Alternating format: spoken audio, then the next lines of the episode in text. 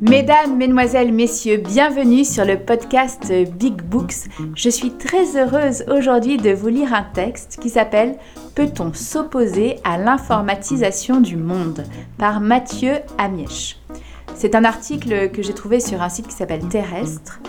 Et j'ai eu envie de lire ce texte parce que dans La Décroissance, qui est un journal que j'aime beaucoup, il y avait une interview de cet auteur qui a fondé un groupe qui s'appelle le groupe Marcus et qui s'oppose justement aux écrans. Et hum, il a écrit un livre qui s'appelle La liberté dans le coma, que j'ai pas encore euh, commandé et que j'aimerais beaucoup lire. Mais voilà, j'ai eu envie de, de, traiter ce sujet de, Internet. Euh, voilà, parce que pour plein de raisons, parce que déjà je pense que les smartphones ça rend un peu débile. Et, et puis c'était assez amusant parce qu'il y a quelques jours je devais faire un virement et ma banque m'a demandé d'installer un truc sur mon téléphone pour, euh, pour faire le virement et je leur ai dit que j'avais pas de smartphone. Et donc là, la banque m'a demandé d'acheter un smartphone. Voilà, j'aurais répondu que je préférerais bouffer un rat, mais ils m'ont répondu que dans ce cas-là, je n'aurais plus accès à plein de services de banque. Bon, voilà. Donc je me suis dit, mais c'est du chantage. Et surtout, comment font les gens qui ont vraiment... Parce que moi, je, me suis débrouillée autrement, mais comment font les gens pour qui ce n'est pas possible de faire autrement Donc, ça veut dire qu'ils sont obligés d'acheter un smartphone. Et ça, je trouve ça assez, euh, horrible. Euh, cette absence de liberté. Voilà, donc euh, j'ai choisi de vous lire ce texte qui s'appelle Peut-on s'opposer à l'informatisation du monde?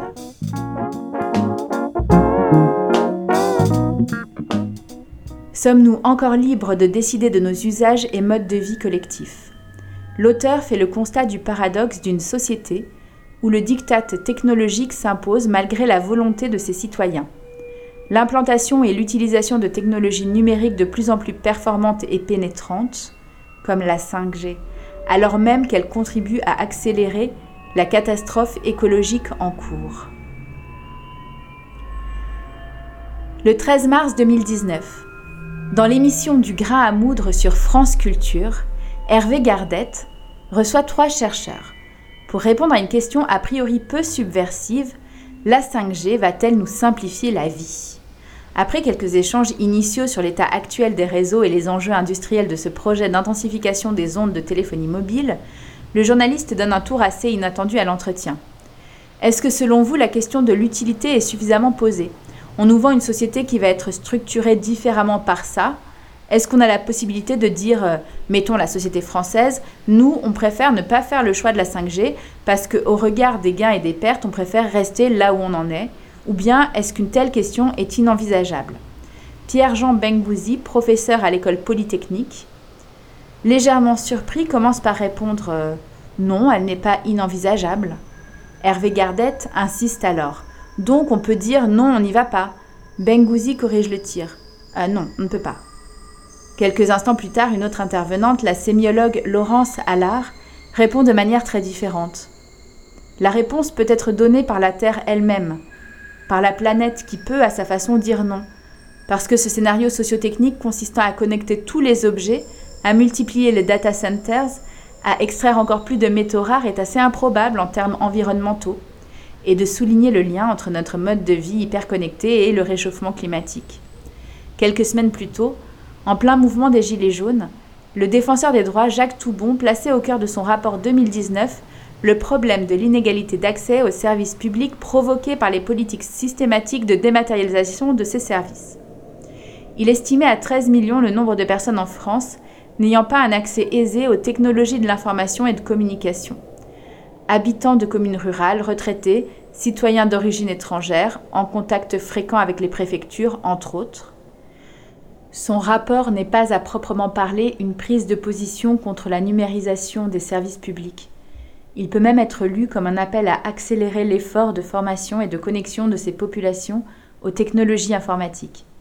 Mais en attendant, il demande au gouvernement et aux administrations que des guichets physiques soient partout maintenus, que le passage par Internet ne devienne pas une obligation pour les usagers. Dans un contexte où une institution aussi importante que la SNCF supprime la très grande majorité de ses guichets de gare pour ne laisser d'autre choix aux voyageurs que d'acheter leurs billets en ligne, une telle recommandation n'est pas négligeable. De manière moins radicale que la question posée par Hervé Gardette plus haut, la recommandation du défenseur des droits s'inscrit en faux contre le déterminisme technologique. Le premier met en doute le caractère inéluctable du déploiement de la 5G. Ce n'est pas parce qu'elle permet de faire plus de choses et plus vite que son adoption est nécessaire et automatique. Le second met en cause l'imposition d'un usage universel d'Internet. Ce n'est pas parce que certains services peuvent être rendus en ligne que les autres modalités existant jusqu'ici doivent disparaître. Excusez-moi, je, joue un peu, hein. j'interprète, histoire que ce soit moins long, même si c'est long, et même si c'est très très bien comme texte. Hein. L'interrogation du premier et l'exigence du second entrent en résonance, avec un climat de scepticisme, voire d'inquiétude en France, devant la poursuite incessante et effrénée du développement des TIC. Euh, TIC, c'est technologie d'information et de communication. La critique explicite des effets sociaux et politiques des TIC était jusqu'à il y a peu cantonnée aux partisans de la décroissance. Elle se diffuse désormais au-delà, comme en témoigne le refus assez large des compteurs Linky dans la population et plus récemment la crispation autour de la 5G. On n'en est peut-être pas encore au point de rejet suscité dans le passé par le programme électronucléaire ou les OGM, mais une conscience partagée que l'informatisation du monde pose des problèmes politiques graves prend forme, malgré la puissance des habitudes de chacun en matière de connexion à sa tribu et au réseau mondial. Et puis on voit comme la résistance au nucléaire et aux OGM a gagné aussi. Pour que cette conscience diffuse et encore floue devienne un mouvement d'opposition, il faut précisément que le développement de la technologie cesse d'apparaître comme une fatalité. On ne peut pas s'opposer à quelque chose que l'on perçoit comme un destin écrit d'avance. Si l'informatisation est un processus plus ou moins naturel, elle s'impose à tout le monde et personne ne peut aller contre. Si par contre elle résulte de politiques volontaristes des États, des entreprises, des grandes fondations et d'efforts colossaux en matière de recherche scientifique, alors elle a au moins une part de contingence. Elle dépend de décisions ministérielles, de choix managériaux, de financements publics et privés qui peuvent être dénoncés, contestés, voire empêchés. Malgré les enquêtes répétées de certains groupes ou journaux à ce sujet, le caractère extrêmement volontariste et donc évitable du développement technologique n'est pas encore assez perçu même dans les fractions politisées ou révoltées de la population. S'opposer à l'informatisation du monde suppose évidemment de considérer que c'est possible, et même pensable. Cela suppose aussi de trouver que c'est censé et même souhaitable. Je vais ici m'attarder sur quelques raisons qui devraient faire apparaître une telle opposition comme non seulement sensée, mais également indispensable. Notre dépendance aux écrans, et la réduction concomitante de nos vies à un stock d'informations pose en effet au minimum quatre problèmes politiques majeurs. Les entreprises accroissent considérablement leur emprise sur nous, le pouvoir social a tendance à se concentrer de manière extraordinaire, le travail est plus facilement exploité par le capital, la catastrophe écologique en cours est nettement aggravée par la croissance exponentielle des technologies prétendument immatérielles. Comme on le voit, il ne s'agit pas de questions esthétiques, de partis pris sensibles ou philosophiques, qui peuvent par ailleurs légitimement entrer en ligne de compte pour juger d'un monde où les machines, les algorithmes et les procédures impersonnelles prennent de plus en plus de place. Il s'agit de problèmes politiques essentiels, auxquels aucun partisan du progrès social et humain, de l'égalité et de la liberté ne peut rester indifférent, et auxquels, effectivement, un nombre croissant de nos contemporains sont sensibles même si cela n'entraîne pas pour l'instant de rejet massif de la quincaillerie électronique. L'emprise accrue des entreprises sur nos existences. Au début des années 2000, Internet devait être le vecteur d'une transformation considérable des relations entre entreprises et consommateurs. On ne comptait pas les articles, ouvrages, chroniques annonçant la prise de pouvoir des consommateurs, enfin en mesure de s'informer et de s'organiser grâce aux nouvelles technologies. Celle-ci devait mettre fin à l'asymétrie entre les grandes organisations industrielles avec leurs techniques de marketing et leur clientèle atomisée aisément manipulable.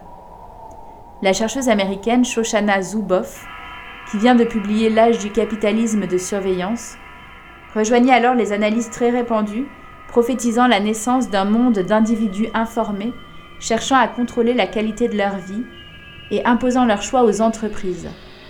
Elle parlait d'un nouveau capitalisme distribué où la création de valeur dépend d'une nouvelle logique de distribution attentive aux besoins des personnes. Vingt ans plus tard, prétendre qu'Internet a massivement émancipé les populations de la société de consommation est devenu bien difficile. Le temps passé sur les écrans nous expose de manière approfondie à la publicité et a permis un affinement des techniques de marketing qui étaient difficilement imaginables au XXe siècle. Parler d'encerclement du consommateur ou de société bureaucratique de consommation dirigée, Henri Lefebvre 1958, semble bien insuffisant pour décrire le type d'emprise que les acteurs de la grande industrie exercent sur les citoyens d'aujourd'hui. Dans son ouvrage de 2019, Shoshana Zuboff tourne donc complètement kazakh. Elle valide toutes les alarmes lancées au fil des deux décennies écoulées par ceux qui ne voyaient pas dans l'informatisation une promesse de liberté.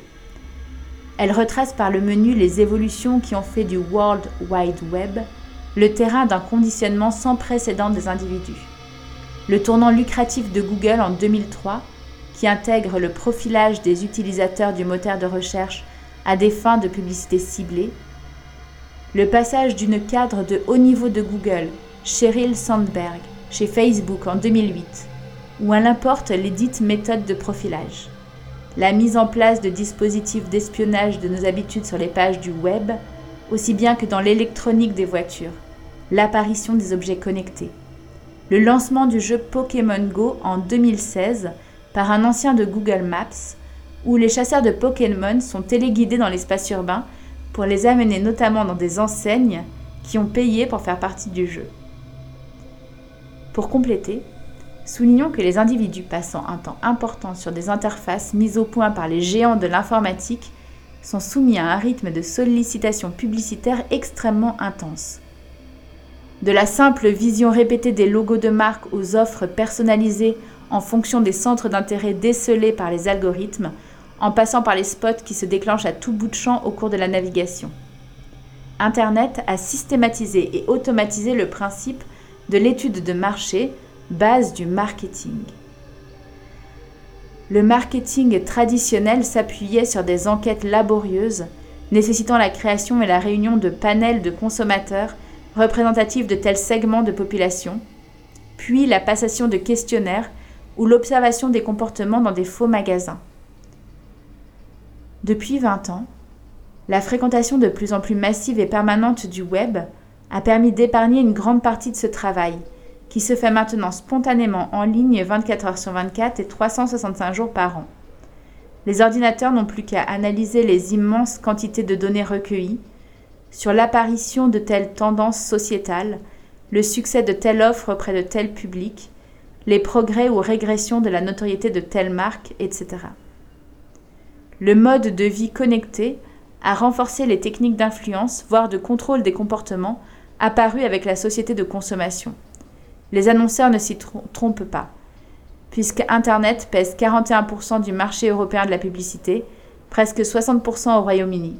Et ces techniques risquent d'être encore renforcées par la captation permanente de données grâce aux puces RFID et autres dispositifs de reconnaissance faciale en cours de dissémination dans l'espace urbain et dans les foyers. On comprend pourquoi les acteurs de la grande industrie parlent de réalité augmentée à ce propos. C'est qu'elles en escomptent une augmentation de leur propre emprise sur la subjectivité et les habitudes des masses humaines. Une société plus centralisée. L'idée que le pouvoir social a tendance à se concentrer grâce aux TIC découle bien sûr des constats dressés dans le premier point, mais bien d'autres exemples viennent l'étayer. Ce n'est certes pas la première fois dans l'histoire moderne qu'une série d'innovations techniques rebat les cartes du jeu capitaliste, et favorise l'émergence de nouveaux empires. Pour autant, le pouvoir industriel, pour reprendre les termes de Cohen et Bauer en 1981, acquis par les GAFAM sur les citoyens du monde entier en seulement 20 ans, a tout de même quelque chose de remarquable. On attendait de la micro-informatique et de la société en réseau une décentralisation du pouvoir et de l'initiative. Vu d'aujourd'hui, l'informatisation de la vie quotidienne a au contraire consacré le pouvoir des grandes organisations sur les individus, les administrés, les consommateurs. À mesure qu'elles se dématérialisent, ces organisations sont plus opaques que jamais aux yeux des citoyens de base, tandis qu'elles disposent de plus d'informations sur eux. Là, ça me fait penser au film que je viens de voir qui s'appelle Effacer l'historique avec Blanche Gardin. Et hum, qui, montre qu'on ne peut pas téléphoner à Amazon, on ne peut pas téléphoner à Facebook, on ne peut pas, on peut pas répondre à, ces géants qui ont une grosse emprise sur nos vies. Et s'il se passe quelque chose, bah, on est comme euh, les habitants de Fukushima face à TEPCO. On ne peut rien faire à part regarder le désastre qui arrive. Et, voilà, je continue. À mesure qu'elles se dématérialisent, ces organisations sont plus opaques que jamais aux yeux des citoyens de base, tandis qu'elles disposent de plus d'informations sur eux. Pensons au prélèvement à la source, que permettent la prolifération et l'interconnexion des fichiers du fisc, de l'URSSAF, de la sécurité sociale, de Pôle emploi, des banques, etc. Pensons bien sûr au compteur Linky prévu pour connaître à distance la consommation d'électricité des ménages, recueillir des données sur la composition détaillée de cette consommation et pouvoir moduler l'intensité du courant en fonction des besoins du réseau, voire le couper quand l'usager est mauvais payeur. Pensons plus généralement à la logique de l'intelligence artificielle. Des robots ne peuvent être mis au point en médecine, en agriculture, en éducation que grâce au recueil de quantités prodigieuses de données qui entraînent le programme informatique. Celui-ci affine sa capacité de réponse au fur et à mesure qu'on lui présente de nouveaux cas de figure. La mise au point de tels algorithmes nécessite techniquement que ces données soient mises à disposition de certains acteurs industriels. Elle induit donc en tant que telle des phénomènes de concentration, de centralisation considérables. C'est à accepter cette concentration, cette centralisation, qu'invite le rapport Villani sur l'intelligence artificielle. La culture de la donnée, qu'il appelle de ses voeux, consiste à tout faire pour que les entreprises engagées dans la robotique médicale puissent regrouper le plus de données possible sur les diagnostics et les prescriptions effectuées par les médecins, au mépris par exemple de l'engagement de ces derniers au secret médical. Que pèsent par rapport à tout cela les blogs, les forums, les sites d'information indépendants, dont les alateurs du web du début des années 2000 espéraient qu'ils allaient changer le visage de la société Quel contrepoids aux logiques centralisatrices représentent les réalisations de la galaxie du logiciel libre tel Wikipédia. Dire que cela ne pèse rien dans le monde actuel serait injuste, mais ne pas voir que ces réalisations sont marginalisées par le fonctionnement dominant d'Internet, par les logiques capitalistiques et bureaucratiques à l'œuvre derrière les écrans, relève d'un certain aveuglement.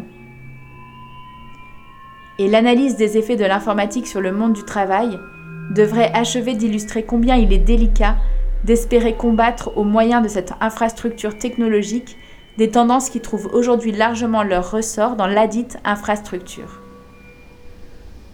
Un facteur essentiel du déséquilibre capital-travail depuis les années 70. Pourquoi et comment la classe des détenteurs de capital et des dirigeants d'entreprise ont-ils pu à ce point inverser un rapport de force qui leur était relativement défavorable il y a 50 ans? Oh, Ah bon? C'était défavorable il y a 50 ans, c'est pire maintenant? Oh là là. On considère souvent que les ingrédients décisifs de ce renversement sont le développement et l'autonomisation des marchés financiers, la mondialisation de la concurrence, le chômage de masse et la réorganisation des entreprises en réseau avec de nouvelles formes de management à la clé. Le rôle des TIC dans ces évolutions est vu à la fois comme évident et secondaire. C'est un élément important en toile de fond, mais jamais une cause fondamentale de la grande récession sociale en cours.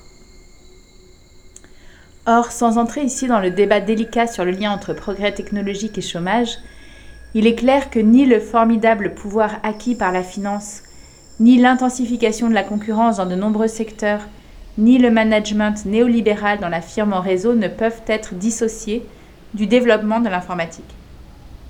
Ainsi, c'est l'informatisation et la mise en réseau des places boursières du monde entier qui a permis l'émergence à partir des années 70 d'un marché planétaire unifié des capitaux ouvert 24 heures sur 24 et sur lequel les investisseurs peuvent déplacer leurs fonds d'un simple clic des milliers de fois par jour. L'explosion vertigineuse des transactions financières, la montée en puissance des investisseurs institutionnels ne sont pas seulement le résultat de décisions politiques.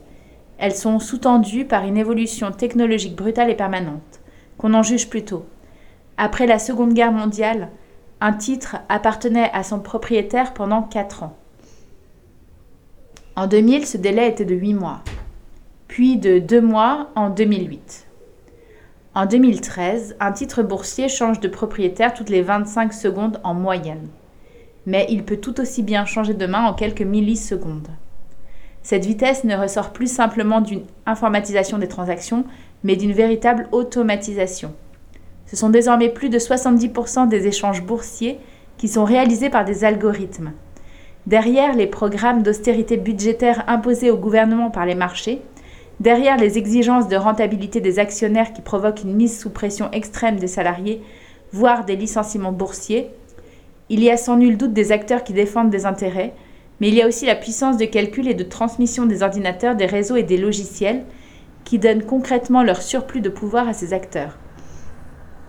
De même, le rôle des TIC dans la possibilité qu'ont les patrons depuis la fin du XXe siècle de déplacer les différents segments de leur production à l'endroit du monde où les coûts salariaux, le niveau de protection sociale et de combativité ouvrière sont optimaux pour eux, ce rôle est rarement souligné à sa juste mesure. De nos jours, un groupe industriel peut avoir sa direction à Londres, des centres de recherche à Munich et Sofia Antipolis, des usines affiliées en Turquie ou en Tunisie, des pièces de haute précision fabriquées par des PME mises en concurrence entre elles dans le nord de l'Italie, l'agence de marketing à Chicago, le centre d'appel pour la hotline à Bombay et les fiches de paix éditées en Pologne. Plus besoin de ces grandes concentrations de main-d'œuvre comme on en voyait fréquemment dans les années 60-70, où la conscience et l'organisation des travailleurs avaient un temps effrayé les élites économiques d'Italie, de France ou d'Angleterre. Aujourd'hui, l'informatique permet de gérer de manière efficace une chaîne de production décentralisée faite d'établissements, de filiales ou de sous-traitants, dispersés aux quatre coins d'un pays et du monde. Dans cette firme néolibérale du XXIe siècle, TIC ont donné une nouvelle vie au taylorisme et à la bureaucratie, comme permettait de l'anticiper il y a 20 ans les travaux de Guillaume Duval ou Daniel Linhart. Elles jouent aussi un rôle essentiel dans l'imposition des méthodes de gestion du privé au secteur public et dans la destruction de l'éthique du travail que ressentent de nombreux salariés des hôpitaux, des services sociaux de la SNCF ou de l'éducation nationale. L'informatique prend du temps et de l'attention au travail vivant en démultipliant les tâches administratives, déclarent ainsi dans leur plateforme les travailleurs fédérés au sein du réseau de résistance au management Écran Total. Elle nous oblige à saisir des données, elle produit ensuite des statistiques et des algorithmes pour découper, standardiser et contrôler le travail. Le savoir-faire est confisqué, le métier devient application machinale de protocoles déposés dans des logiciels par des experts. Et tout cela les empêche de traiter les usagers de manière professionnelle ou simplement humaine. Bientôt le cœur de la catastrophe écologique. Enfin, là encore en totale contradiction avec ce que maint discours idéologiques sur la dématérialisation ont prétendu depuis le début du siècle, l'éthique apporte une contribution majeure à la destruction des milieux de vie aux quatre coins de la planète Terre. La production exponentielle d'appareils électroniques exige des quantités fantastiques de métaux enfouis dans le sol et constitue donc un facteur important de l'actuel boom minier aux conséquences écologiques catastrophiques. Si, comme le dit Anna Bednick, on s'apprête à extraire plus de métaux de la croûte terrestre en une génération que dans toute l'histoire de l'humanité, la demande de l'industrie du numérique en or, argent, cuivre, tungstène, lithium et terres rares, néodyme, yttrium, cérium, germanium, y est pour beaucoup. Or, l'industrie minière est terriblement polluante et énergivore. Comme leur nom ne l'indique pas, les terres rares sont moins rares que difficiles à extraire. La séparation et le raffinage de ces éléments naturellement agglomérés avec d'autres minerais souvent radioactifs, implique une longue série de procédés nécessitant une grande quantité d'énergie et de substances chimiques. Plusieurs phases de broyage, d'attaque aux acides, de chloration, d'extraction par solvant, de participation sélective et de dissolution. Stockés à proximité des fosses minières, les stériles, ces immenses volumes de roches extraits pour accéder aux zones plus concentrées en minerais, génèrent souvent des dégagements sulfurés qui drainent les métaux lourds contenus dans les roches et les font migrer vers les cours d'eau. La quantité d'énergie nécessaire pour extraire, broyer, traiter et raffiner les métaux représenterait 8 à 10% de l'énergie totale consommée dans le monde, faisant de l'industrie minière un acteur majeur du réchauffement climatique. En plus de ce qu'elle consomme et pollue pour la production de ces appareils, l'industrie du numérique contribue aussi au réchauffement climatique par la quantité faramineuse d'électricité qu'induit son fonctionnement ordinaire. L'ensemble des équipements numériques consomme aujourd'hui entre 10 et 15% de l'électricité mondiale, mais cette consommation double tous les 4 ans, ce qui pourrait porter la part du numérique à 50 de l'électricité mondiale en 2030, soit une quantité équivalente à ce que l'humanité consommait au total en 2008. Il y a simplement 11 ans.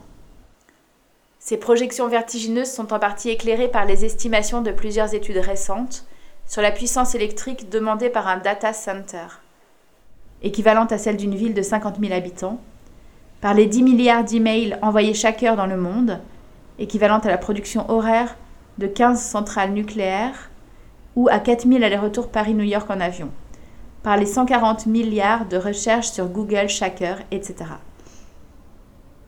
À cela s'ajoute la pollution générée par les déchets de cette industrie, à la mesure de l'obsolescence soigneusement entretenue de tous les produits qui nous passent entre les mains, mais aussi la pollution par les ondes, sur l'ampleur et les conséquences desquelles aucun consensus n'existe, mais sur lesquelles des inquiétudes appuyées par un certain nombre de travaux scientifiques persistent.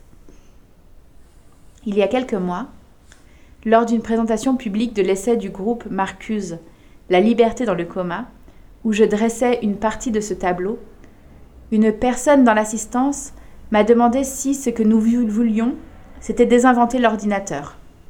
Bien évidemment, il ne s'agit pas de ça.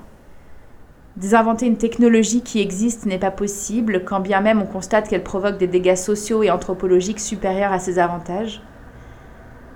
La question est plutôt de savoir si les sociétés humaines qui se disent de nos jours si évoluées sont capables de maîtriser leurs inventions, d'en faire un usage raisonné qui intègre la possibilité d'une limitation Cornelius Castoriadis disait ainsi qu'une société qui se poserait explicitement la question de la transformation consciente de sa technologie connaîtrait une forme de liberté supérieure et une révolution totale sans précédent dans l'histoire.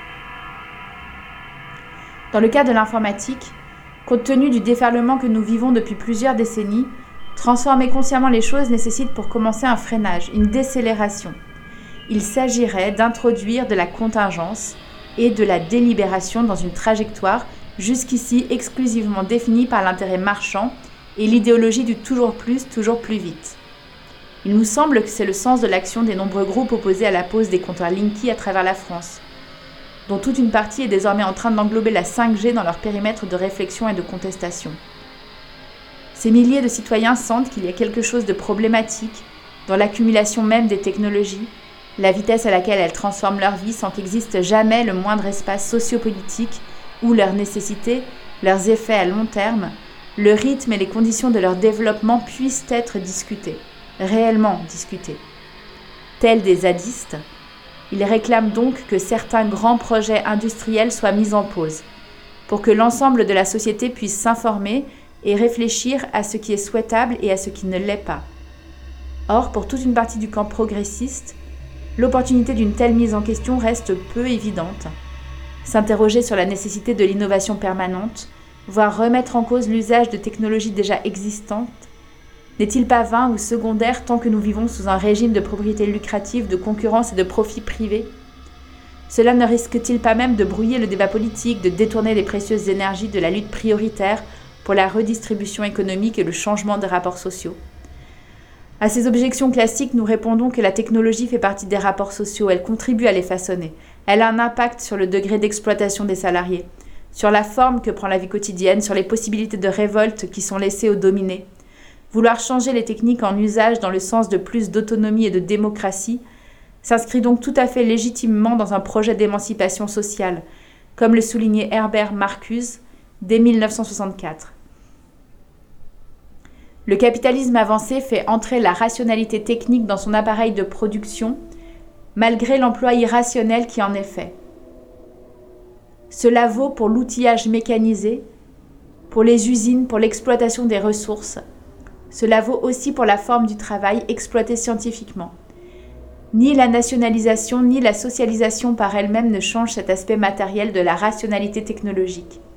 Certes, Marx soutenait que si les producteurs immédiats organisaient et dirigeaient l'appareil productif, il y aurait un changement qualitatif dans la continuité technique, c'est-à-dire que la production viserait à satisfaire les besoins individuels qui se développeraient librement. Cependant, dans la mesure où l'existence privée et publique dans toutes les sphères de la société est engloutie dans l'appareil technique établi, un changement qualitatif implique un changement de la structure technologique elle-même. Herbert Marcuse, L'homme unidimensionnel, minuit 1968. C'est un tel changement d'horizon que suggèrent les escarmouches récentes autour des projets d'informatisation complète du monde. Ne plus attendre un hypothétique renversement ou affaiblissement du capitalisme pour discuter des technologies souhaitables ou acceptables, mais tenter d'empêcher ici et maintenant l'aggravation des inégalités, l'accroissement du pouvoir des couches dirigeantes et le recul de la liberté, en grippant des rouages essentiels du système par des stratégies de désobéissance civile. La proposition de réduire massivement notre usage des technologies de pointe et d'entrer en lutte contre les politiques publiques qui les promeuvent ne relève pas simplement de la morale, morale sanitaire, écologique, existentielle. C'est aussi une proposition stratégique qui fait le pari que s'opposer individuellement et collectivement à l'informatisation de nos vies peut nous permettre de sortir de l'impuissance, de retrouver une prise sur le monde, un levier pour nuire enfin aux puissants. Sur ces belles paroles, je vous remercie d'avoir écouté le podcast Big Books et je vous conseille le livre La liberté dans le coma ainsi que le journal La décroissance. Merci de m'avoir écouté et à bientôt